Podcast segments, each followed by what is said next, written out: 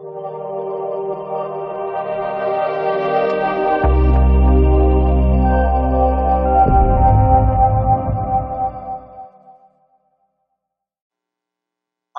don't think I have to be the one to tell you that we live in a in a crazy world. Um, we have a government or a society that, as of recently, has found ways to try to justify their own sinfulness using the Word of God. We're no strangers to that. We've seen that, um, and um, I hope this text that we're going to dive in today, I'm going to break, try to break it down into five points. It's a large um, portion of the scriptures, but the main idea is that we learn how to do the right thing. Okay? As children of God, as ambassadors of Christ, as those who say we believe in Jesus, we are called to do the right thing. Always do the right thing regardless of what others do to us, we are still called to do the right thing. Let me tell you this story that happened uh, by way of introduction. So, earlier this week, I believe it was Monday, because on Mondays I take my son Xavier to this little play pre pre K school situation where parents all have to be there. It only lasts two hours. Um, uh, and, and that's how I spend my Monday mornings from 10 to, to noon. And this particular Monday morning, Xavier, my son, uh, was playing as any other day, and there were these other two kids in the class who just found it fun to chase Xavier around and hit him with toys. One kid in particular was hitting him with a, a, a, like a stuffed turtle and kept hitting him, and then he gave a toy to his other friend and said, "Let's go get him," and they kept on like just bothering him. And I try to stay out just to let him learn how to navigate those waters. And he actually removed himself from the situation, went to another table to start doing his art. And I'm like, good job, good job, from a distance. And then the boys continue to follow him, and one in particular is hitting him with the stuffed turtle. And he's older than Xavier, but he's smaller than Xavier because Xavier is a huge kid. And Xavier turns around and looks at him, gives him one nice push, and the kid goes flying across the room, falls down, starts crying, face is all red. His grandma comes pick him up, looks at Xavier like, oh, and then takes him into the bathroom. And she's like, oh my gosh, I've never seen him this pale. He's like terrified. And all of a sudden, now my son is this villain. And I go to him I say, Xavier, come here, come here, come here. Um, what do you do when somebody hits you? He says, very emphatically, I hit them back. I was like, I was like, I was a little proud at that moment, but I had to hold back my smile and my chuckle and tell him, I understand, but the right thing to do is to tell the teacher. He says, Tell the teacher? I said, Yes, Xavier. Tell the teacher. Okay. So, justice says, I will repay the evil with my own evil. That's what justice says, right? Or somebody did me wrong, I'm going to do them harm. If somebody hit me, I'm going to hit them. You know, that's justice, so to speak, right? An eye for an eye, a tooth for a tooth. And we're all blind and toothless, right? Grace says, however, I will repay your evil with what? With good. And God calls us to always do the right thing, which is being good. So it's harder, but that's what we're called to. And I hope as we dive into this, you will see that. So, starting with verses 11 and 12, to give us a little bit of a background for doing the right thing means walking in authority with God. So, doing the right thing means walking in the authority of God. If you're always doing the right thing, being righteous, James chapter 4 17 says, He who knows what to do, the right thing to do, and he doesn't do it, for him it is sin. Okay? So, we are called to do the right thing. When we fail to do the right thing, we actually fall into sin. So, starting from verse 11 and 12, it says, Beloved, I urge you as sojourners and exiles to abstain from the passions of the flesh, which wage war against your soul. keep your conduct among the Gentiles honorable, so that when they, they speak against you as evildoers, they may see your good deeds and glorify God on the day of visitation. Now, this text alone, we could sit here and do a whole sermon, if not an entire series of sermons. But I just wanted to read this to give us some background as to how he's telling us that even though we're, in, we're sojourners and exiles in this foreign world and currency, we're in this fallen, broken, beat down world, even though we are citizens of the New Jerusalem because of the blood of Jesus Christ that has washed us and now runs through our veins. We are sojourners, we are exiles, but we still must conduct ourselves in an honorable way as Christ's representatives in this foreign world of darkness. For this world, sin is normal, it's fun, it's what you do. And the younger you are, the more sin you're supposed to do. That's what this world teaches. But the Word of God is telling us that we must remain honorable, men and women of truth, men and women who love not just those who love us, but are willing to love our enemies, our neighbors, those who are different from us. We are men and women who speak the truth in this broken world. This broken world of lies, when you are somebody who is known as a truthful person, you disrupt orders, and people know that they can come to you because you're always going to be truthful. That's the right thing to do. It's not always the easy thing to do, but it is always the right thing to be truthful. And so, for us to be men and women of truth, men and women of love, is how we represent God honorably in this fallen and broken world. We do the right thing. We love everybody, even though they don't all love us. And we operate in the spirit of grace so as to leave vengeance to God. Moving on. Well, the day of visitation. So here, here we go. So, so that when they speak against you as evildoers, they may see your good deeds and glorify God on the day of visitation. So now what does that mean? This world that is watching you, as you say you are a follower of Jesus, they're watching you. And they're watching Jesus. And they're saying, hey, you did this, but Jesus did that.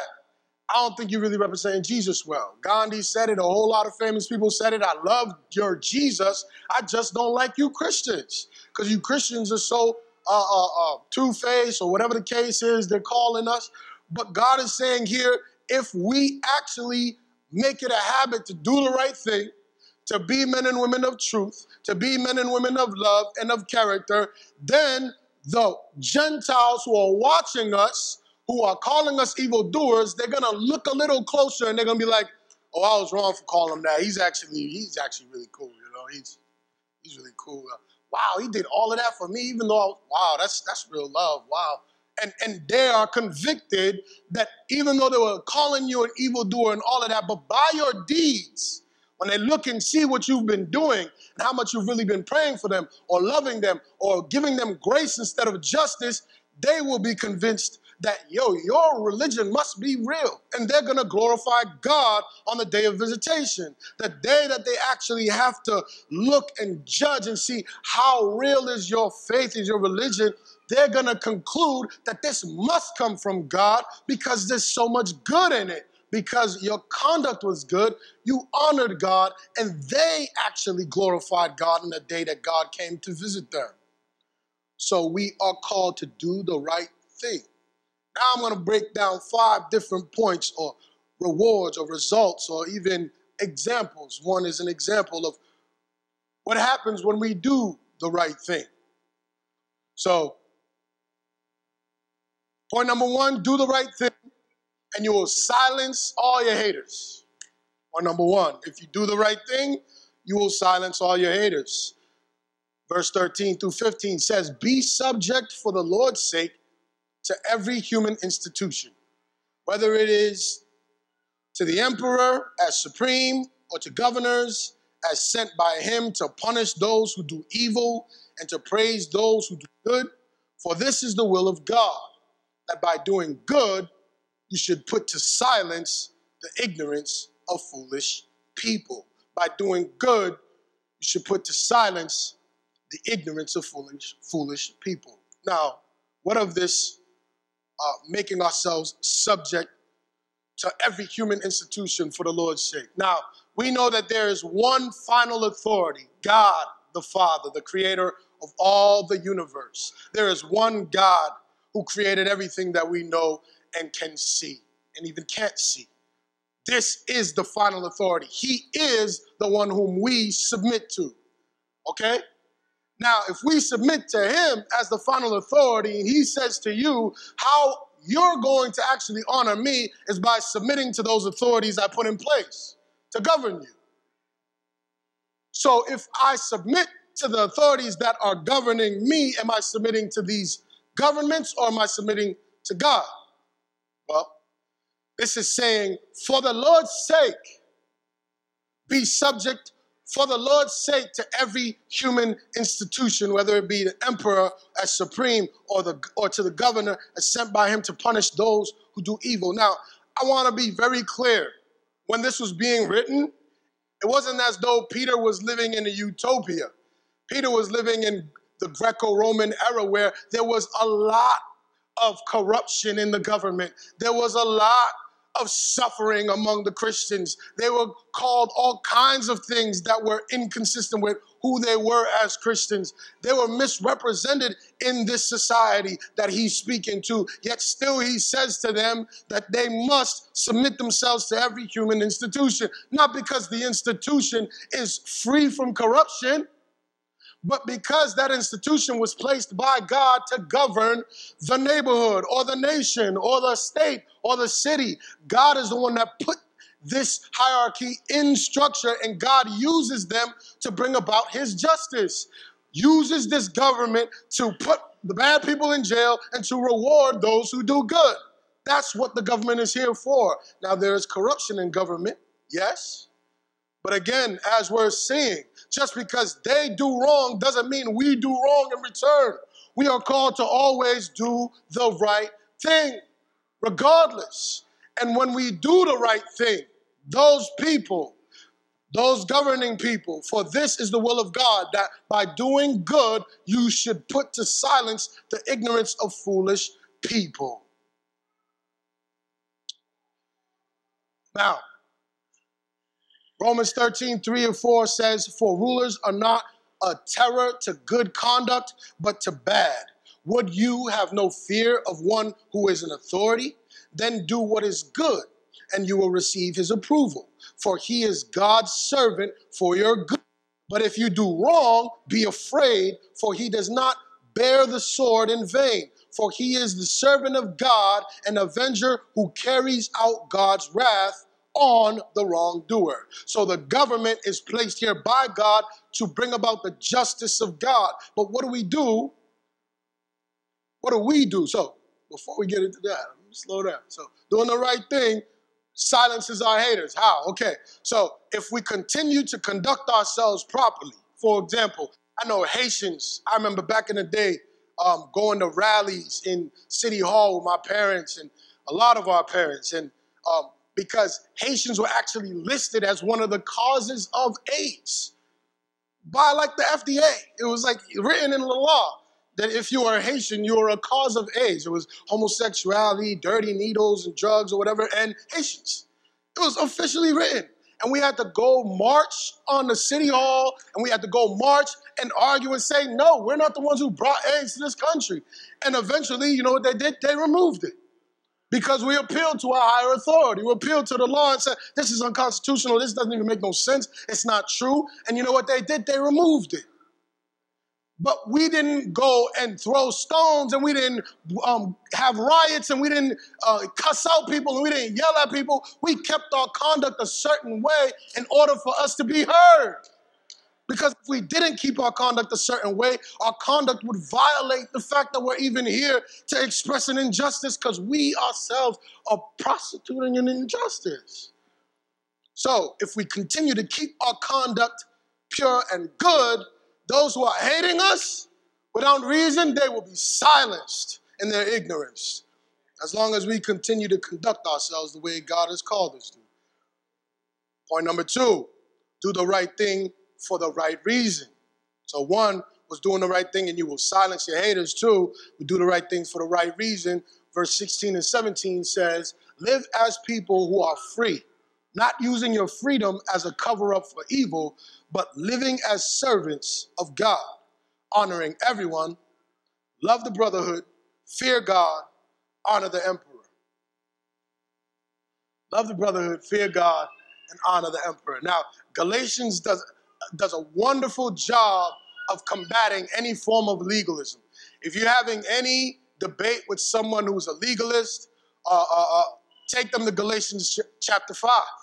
Galatians in general, but Galatians chapter 5 in particular, and it tells you about how we are free in Christ to be individuals. We are free in Christ. You're free in Christ to be a Pentecostal, still in Jesus. You're free in Christ to be a, a Baptist, still in Jesus. You're free in Christ to not even go to church, but if you believe in Jesus, you're free in Christ.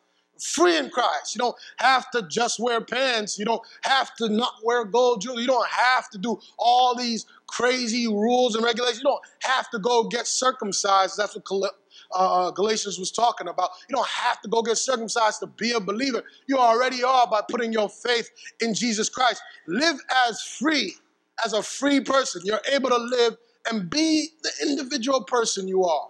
However, do not use that freedom as a cover up for evil. Do not use that freedom as a cover up for evil. Galatians 5:13 says, "For you were called to freedom, brothers, only do not use your freedom as an opportunity for the flesh, but through love serve one another." What does that mean? A lot of us get caught up in the things that we're allowed to do, or the Bible doesn't say anything is wrong in particular about that. How you dress, the words you use, well, in some ways it does, but there's certain freedoms we have in Christ He's saying that sometimes we actually prostitute those freedoms. Sometimes we take those freedoms to a to an extent that they actually start to harm others. Uh, an example in the scriptures is uh, people who have the right because they know in Romans, you know that there are no other gods.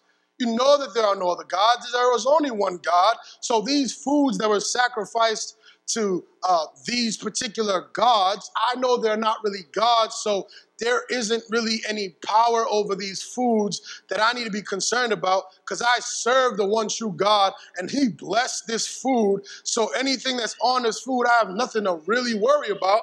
I could go ahead and have a feast. He's saying, but if that's causing your brother or sister who's weaker in their faith to actually fall, then even though you're free to do it, you doing it is actually causing someone else to fall, and therefore it's evil. So do not use your freedom as a cover up for evil. Instead, as servants of God, honor everybody, love the brotherhood, fear God, honor the emperor, and be a servant. And in fact, uh, Galatians 5.13 says, uh, use as an opportunity for the, don't use it as an opportunity for the flesh, but through love, serve one another. And this is the hardest thing for me. You're anything like me, it's really hard to give up those things that you're used to those habits that you're used to, those things that you've come to know don't really displease God in and of themselves. But then when you look at the direct context that is being used, you could see how it's actually being used for evil.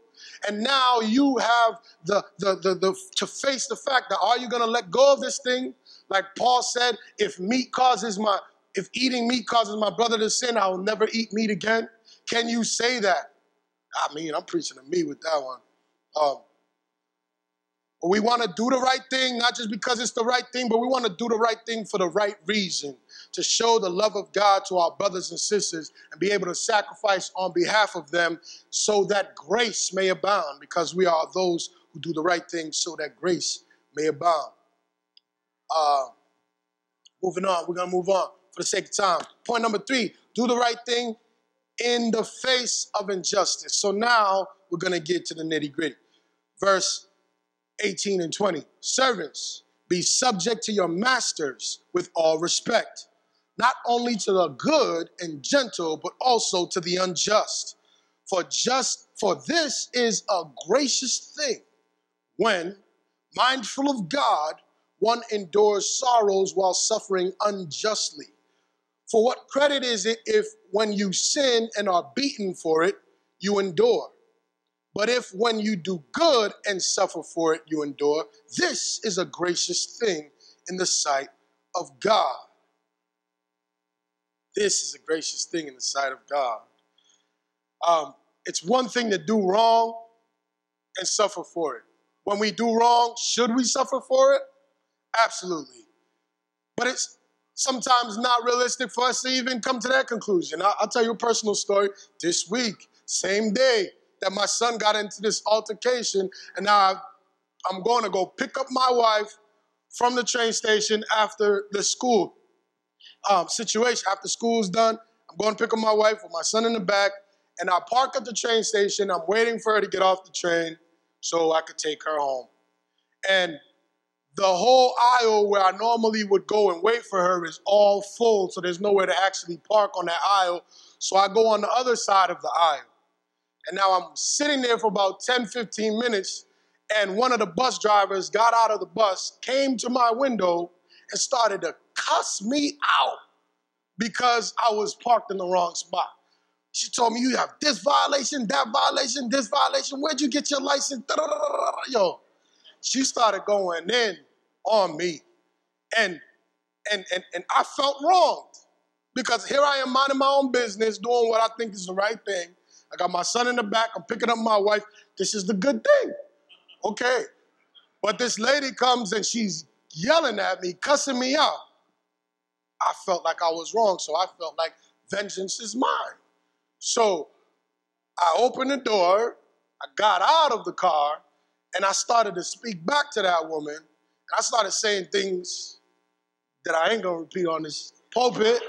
Um, by the grace of God, I didn't swear or call out a name or anything, but I used some tones and I said some things that was out of character for me. In fact, as I got up to talk to her, is when Yendi was coming in the car and she stops me. She said, Bobby, sit down. What are you doing? And she goes, I've never heard you speak like that. We've been together 10 years. What's wrong with you? And I'm like, You didn't hear this woman just cussing me out? And she's like, Yo, but that's not you. That's not you, though. Regardless of what she did, that's not you. You got to remain you. And then to make matters worse, I drop her off, drop Xavier off. Now I'm heading to work, and I got to put gas in the car. So I go to put gas in the car. Uh, the cheapest gas is the full service gas. It's the only one under three dollars. So I go to that one, and I didn't have enough money on my card. So uh, uh, the gas, the guy, he, he he put the money, he put the gas in the car already. Then he went to go swipe the card. Realized there wasn't any money on the card. Came back and told me there's no money on the card. I said, oh man, okay. So I started searching, looking for stuff. Didn't have anything because I hadn't cashed my check. Praise God, I had my check in my back pocket, but I had no money that I could give the man. So I'm in the wrong. But the man looks at me and says, I know people like you. I don't trust people like you. I know you're you're not gonna come back with any money. And he starts cussing me out. yo, yo, he starts cussing me out. And so I'm like, wait, what is going on? So again, I felt wrong. So when we feel wronged, we say, vengeance is mine, even though it's the Lord's. And I got out of the car, almost forgot I was a black man, and I started yelling at this guy, and um, he backs up, like, okay, okay, okay. And now I'm in public, an angry black man yelling at a short Mexican guy. There's a cop on the corner, it just doesn't look good.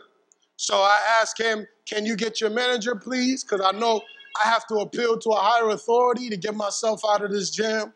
Can I get your manager, please? Oh, sure, there's the manager. Okay, so I go to explain myself to the manager and try to tell him that I'll go to the ATM, I can cash my check, come back with the, with the money, whatever the case is. But he didn't even give me a chance to speak because he heard how I was speaking to his employee. And he automatically just started cussing me out and telling me that my car is his property and he's gonna hold it and he's gonna call the police and they're gonna have a warrant for my arrest and da da da and all this craziness. And, and, and, and again, I felt wrong, so I was kind of arguing back and forth with the guy. Um, long story short, Finally, the officer intervened. He came in. He said, What's the problem? I told him, I can't leave without my license. He's telling me he has to compensate my license, but I have to go get money, and I don't understand how I'm to drive to go get money without my license. I can leave in my wallet. He doesn't want my wallet. Can you help? The officer takes a picture of my license and he says, Go. You have a half an hour. If you don't come back, then you're to be AWOL and there's to be a warrant out for your arrest. No problem, officer. I go, I get the money, I come back. Before I go give the man his money, I pull out my phone because I need a higher authority, I need a witness. I record the whole incident. Before I go to the man, I go to the officer because I need an escort because I don't want him to say I did anything that I didn't really do. So I have the camera, I have the officer who's on my side now because I went to get him. I invoked the higher authority, and now when I approached the man, he had a completely different tone. Because now there's the officer, he's on camera. What's this about? Sir, I just wanted to give you your money, and I didn't want there to be any conflicting sides of the story. But I wouldn't have been able to do that and get out of that situation if I didn't invoke a higher authority. So all that to be to say that doing the right thing in the face of injustice, even when we feel like we've been wrong. I mean, the funny thing is, God is saying that even when you've actually been wrong, in my examples, I was wrong. So I should have got cussed out. But I wasn't about that life. a lot of times we are wrong, but because that person said that to you a certain way, you feel like you can, you're justified in, in, in continuing in your wrong or you're justified in telling them, well, what about you ever had an argument with somebody where you showed them the error of their ways? It's very clear that they did something wrong, and their response to you is, well, what about you? You have this, you have that, you have this, you have that. Yes, we're all imperfect, but we're talking about you, and you did something wrong. God is saying that even when we are wronged unjustly, when somebody has wronged us and we've done nothing wrong. We have to silently take it. Silently take it. Offering grace. What do I mean? Ephesians 6, verse 5 and 7 says, Bond servants, obey your earthly masters with fear and trembling, with a sincere heart, as you would Christ, not by the way of eye service as people pleasers, but as bond servants of Christ, doing the will of God from the heart rendering service with a good will as to the Lord and not to man. Again, this is as to the Lord. We're called to do the right thing even in the face of injustice. So, doing the right thing is to God. And even if the man does wrong towards me, I'm not going to return wrong to him because God's saying, do the right thing regardless. He did you wrong, do the right thing. He did you right, do the right thing. No matter what, do the right thing. And then he goes on to say, for what credit is it when you sin and are beaten for it, you endure. But if you do good and suffer for it, you endure. This is a gracious thing. This is a beautiful thing. This is when you're operating in the authority of Christ. It reminds me of the civil rights movement and how all these young people would go down south and get beaten and uh, stuff thrown at them, and they did not revile in return. All they did was sit there and take it, or they would sing songs, there, endure, and keep their strength. And what that did was it, it ignited a, a, a, a revival even among white people in this country to join with them and to go and march and to make a difference because they saw people suffering injustice and they did not revile in return. And that, that's a gracious thing. That's where God operates so impactfully, so powerfully. In fact, I hope you can see it because He gives us an example. Sorry, He gives us an example in the following verses. Do the right thing like Christ, our example. Number four, uh, verse, verse 21 For to this you have been called, because Christ also suffered for you, leaving you an example so that you might follow in his steps. 22 He committed no sin, neither was deceit found in his mouth. 23 when he was reviled, he did not revile in return. When he suffered, he did not threaten, but continued entrusting himself to him who judges justly. To him who judges justly, a higher authority. Jesus is saying, You guys mean all this evil against me? You're doing this. but I've submitted to a higher authority. He says I'm good. I got nothing to worry about. Vengeance is God's. When his time, I don't need to get my hands dirty so that God has a problem with me. I'm going to keep my hands clean and let God deal with you. And then by doing that, He blesses me. And then by Him blessing me and Him dealing with you, hopefully you can come to repentance because you saw that I could have judged you, but I didn't. And I offered you grace. That's the love of Christ. Hopefully you see it, repent, and become a believer in Jesus just like I have. And the only way we can actually witness this powerfully is when we suffer harm for Christ's name's sake, suffer injustice for Christ's name's sake, but then return nothing but good and nothing but grace and nothing but love. And we have our enemies scratching their heads like, where does this even happen? That's our opportunity to say, there's nothing good in me. It is all Jesus Christ, sir.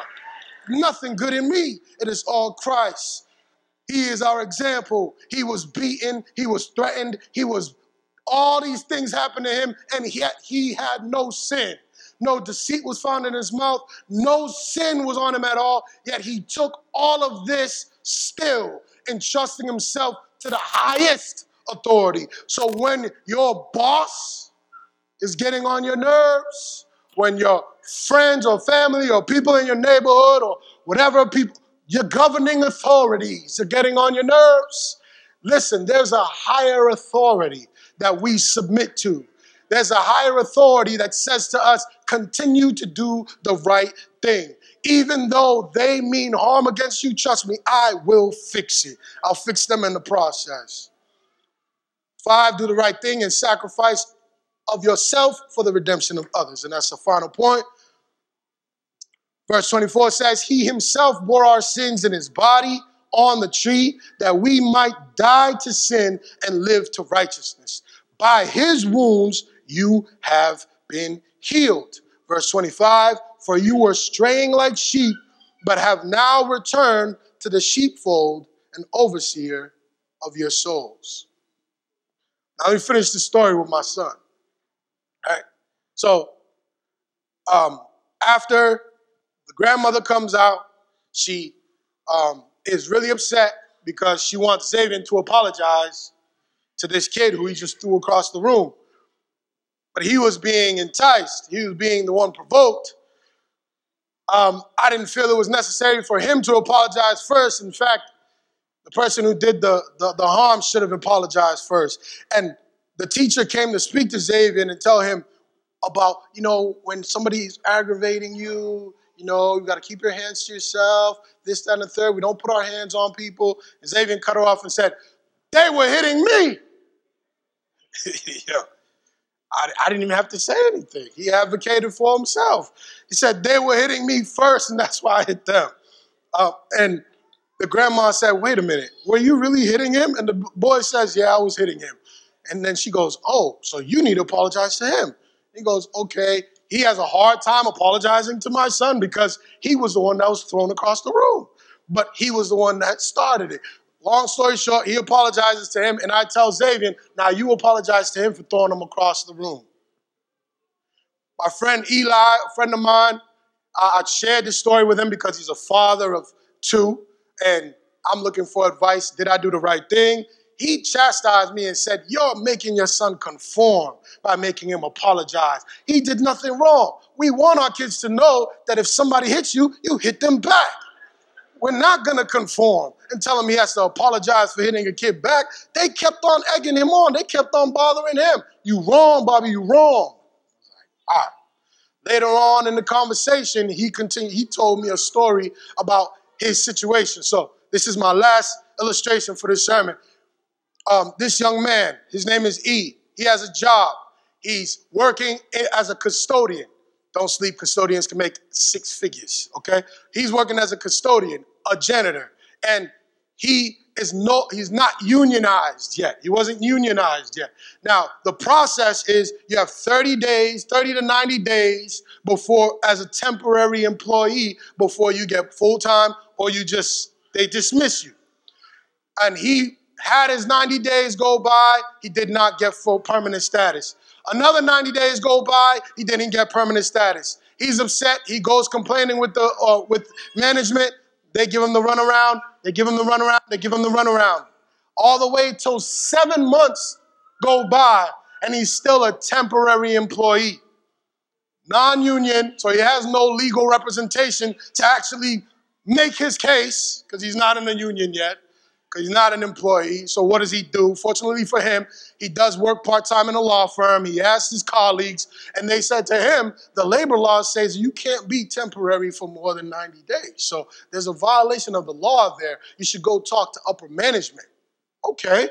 So now he goes over the head of middle management that was giving him the runaround. He goes directly to City Hall, the person at the seat of all education systems in the city of um, city of Cambridge, and he speaks to him. And before he even gets a chance to open his mouth, the man at the table starts to tell him, "Well, this is the way things work, sir. This is not. You know, we can't really do anything. In fact, we don't have to do anything." Da, da, da, da, da. Give him the runaround, the runaround, just like middle management. Until he opened up his mouth and said, "Well, the labor law of Massachusetts says." Before he finished his sentence, the man perked up in his seat and said, "Labor law." What? So yeah, labor law says that um, you can only be temporary for 90 days, and I've been I've been temporary for seven months. He goes, well, he tries to give him the runaround. Well, you know, sometimes this happens, etc. He goes, well, I, okay, but how about the other guy who got hired after me, who got his full-time benefited position within 30 days? Oh, might I mention he's white? Believe you me, this day, not only does he have his full time position, but he's best friends with the highest ranking person in that entire city in the industry that he works in. So now he goes back. So now the, the, the, the, um, the man sitting at the top calls his employees, which are E's mid level management. So they're the ones who are giving him the runaround. And from the top, they get a direct order to deal with his situation immediately. Okay? And of course, they're all upset when they find out. And they're like, oh no, you weren't supposed to go over our heads. That's not the way it works. There's a hierarchical structure. Da da da da. They messed up by putting that in writing and emailing it to him because all he did was forward that email to the man at the very top. And he said, hey, mid-level management is saying that I did something wrong and I shouldn't have went and spoke to you. Is that correct? Course, he responds, no, he did the right thing. Mid-level management, leave him alone. So what do you think happens from that day on? He's left alone. And middle, le- middle management knows they can't really touch him. Why? Not because of who he is, not because of how great he is of an employee, but because of who he's connected to. He's connected to an authority that's higher than their authority. He's connected well. And so what we're saying is, and, and I hope you got out of this entire thing, sometimes we are wronged. We're still supposed to endure with goodness, patience, kindness for the sake of Christ. And then once we endure, what do we do? We invoke a higher authority. That is God. Through prayer, through reading of the word, and then once we invoke that higher authority, what do we do? We walk in that authority, which means we're going to just do the right thing. Regardless of how my wife treats me, I'm going to do the right thing. Regardless of how my husband treats me, I'm to do the right thing. Regardless of how my children, I'm to do the right thing because when you're dead and gone and you're sitting before God and He asks you, why didn't you do the right thing? You have no one else to point to and say, well, they didn't do the right thing. They didn't do the right thing. Well, I'm asking you, why didn't you do the right thing? Jesus says, I made the example, I gave you the example. Even though I did nothing wrong, I was reviled and I did not revile in return. Go therefore, brothers and sisters.